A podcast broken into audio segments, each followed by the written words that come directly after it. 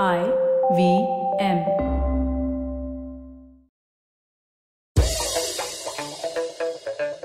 Here's your smart fact of the day.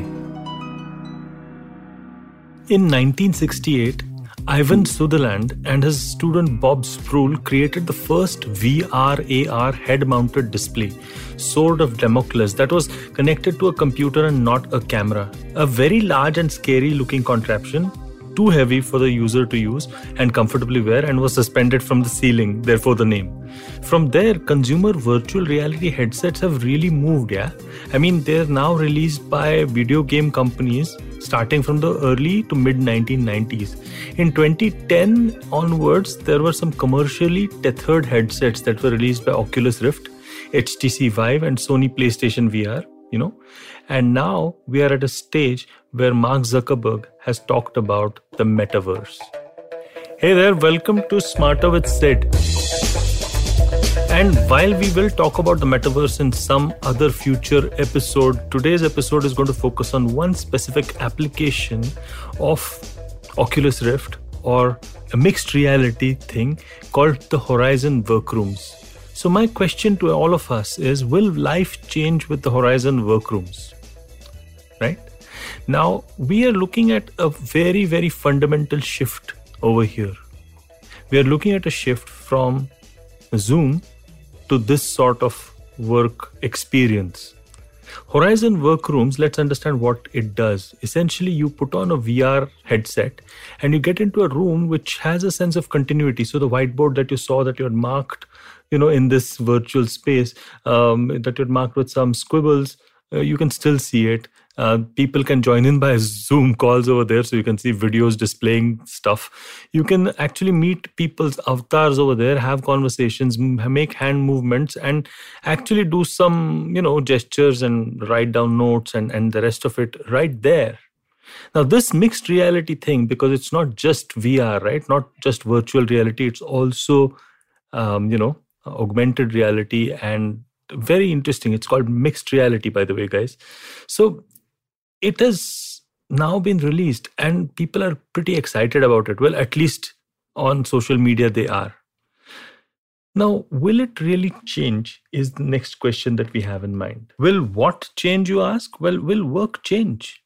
Now, very interestingly, I don't know if this had been released during normal times, you know, before pandemic times, that it would have worked as much as I think it would work post pandemic. So, during normal times we used to have a certain uh, set of behaviors right? We used to go down to offices and we used to work in you know uh, workstations etc we used to do business traveling so many things. And we were used to certain patterns of, of work life.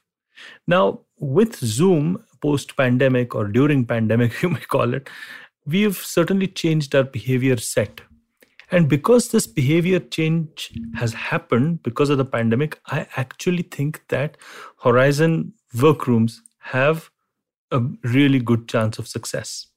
So, entering into a virtual reality sort of space with these workrooms paradoxically is going to give us a more real experience. And I think that's going to be fundamentally important for us. Let me explain.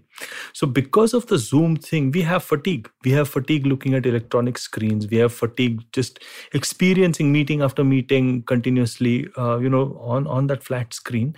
And we are missing out on real life. We are missing out on all the stuff that that intangible stuff that real life meeting and interactions with people actually mean uh, to us. And funnily enough, virtual reality is going to give us a more real experience than reality itself. Because virtual reality is going to help us meet people in uh, you know uh, in a sort of a real more real situation wherein we are going to have you know conversations and and the rest of it it is going to be a really really interesting time for the first horizon workrooms to you know start functioning of course you know of course we need to look at the first order effects and the second order effects. Now, what do I mean by first order effects of a change like this? That means what will change immediately, what can be immediately obvious, right? And one of the things that will be immediately obvious is behavioral changes. How will we behave in a virtual workspace? How will we? Of course, the initial clumsiness is going to be weird, right? So we'll be weird.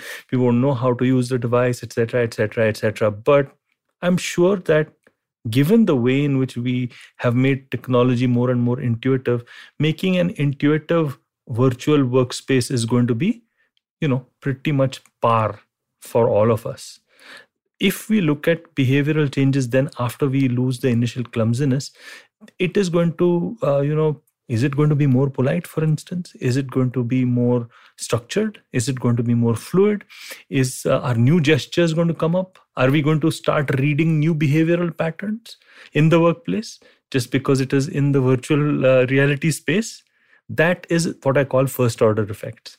Now, second order effects, that is where we are going to find a lot of fun predicting how things will change. I think there are two things that are going to happen. One thing certainly threatens the entire travel industry especially airlines and especially you know all those places like hotels and business hotels. So basically business travel is going to be threatened if you're able to um, successfully replicate getting into virtual reality and having meetings from colleagues in denver and all of that. See we are already used to doing this on Zoom screens. So that barrier is gone, that barrier that would have been pre pandemic. But suddenly you are in a situation wherein you're actually having a better experience with virtual reality. So, second order changes certainly will be there with business travel. I think one positive thing that will be experienced is the carbon footprint will be reduced, hopefully, because of reduced business travel. Well, maybe I'm just being optimistic, who knows? But these are the sort of second order changes that we can perhaps envisage. Now, when I'm in a virtual workroom, right, and I'm meeting with my colleagues and all of us are communicating with each other and, and the rest of it, how successful is it going to be? Is it going to just stay to early adopters and innovators, just going to stay with leadership, senior leadership who can afford it? Or is it going to be, you know, widespread?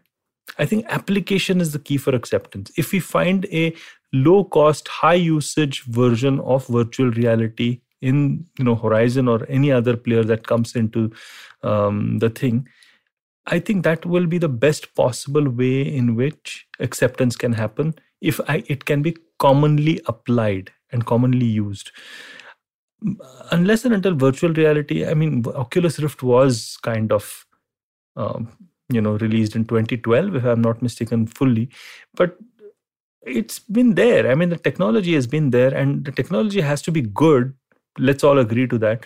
But unless and until we find a commercial application of the said technology it is never going to fly.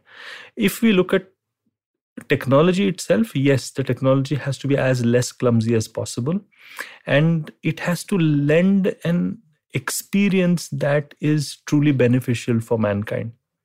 Application but however remains the key for acceptance over here and acceptance of a new product or even a new category what will be the key factors for something to get accepted, something like this to get accepted? The first thing is, I believe the strongest thing that people will experience is a continued sense of reality. Let me explain this. So, when I go to my workplace in the physical world and I enter my office, there are telltale signs that are familiar to me that tell me i'm in a familiar space okay? The office is like this. Yes yesterday's scribbles were like this. You know the, that's where the dustbin is. That's where the water cooler is and, and the rest of it. This continuity is something which is completely missing over zoom calls and the way in which we are conducting digital meetings right now. I believe virtual reality will help us have a different kind of continuity which will be closer to reality. You know the fact is that uh, people will start embracing this because of this continuity factor because we like certainty. We like you know uh, the, this uh, certainty that brings us so called closer to reality. Let me take the 3d example. I don't know if you've seen a 3d movie uh, of late of course in a theater very difficult to do. But have you seen uh, how a 3d movie looks without the 3d glasses?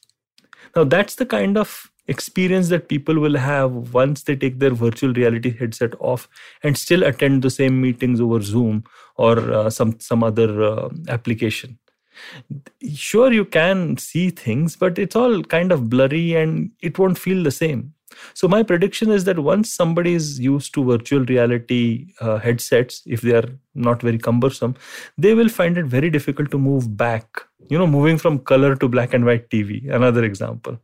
And I think this is going to find its way into the mainstream very, very quickly. But again, application is the key. What I hope to really understand and like anybody else if i start working uh, in a virtual workspace is the cues that i will take from the meta language that we seem to be missing on something like zoom so whenever we are talking on zoom sure we can understand some cues of body language and tone and manner and stuff like that. But there is something different in a in person meeting that zoom cannot replicate and that is the the overall body language you know. Even how much a person is sweating when that person is meeting you how a person's uh, you know forehead is glistening or how uh, the person takes off the, gl- the glasses and, and wipes them and and so many different how whether uh, people are fiddling with their feet uh, that is meta language and that meta language is something that we will be able to capture i believe in virtual reality in some way or the other we'll get our cues from there and that is what perhaps will make the biggest difference well, I hope you like this, uh, you know, episode of mine. But Smarter with Sid. I thought that this is a very, very exciting development. So that's something that is going to impact all of us in some way or the other. And uh, I thought that it will make us certainly smarter to know a little bit more about it and perhaps go to first principles and find out more stuff about this. I always feel that we should be looking at taking our learning to the next level. In fact, one of the things that I'm going to do uh, soon is to launch uh, a series of videos which uh, you can subscribe to and uh, something that you can actually connect and learn from.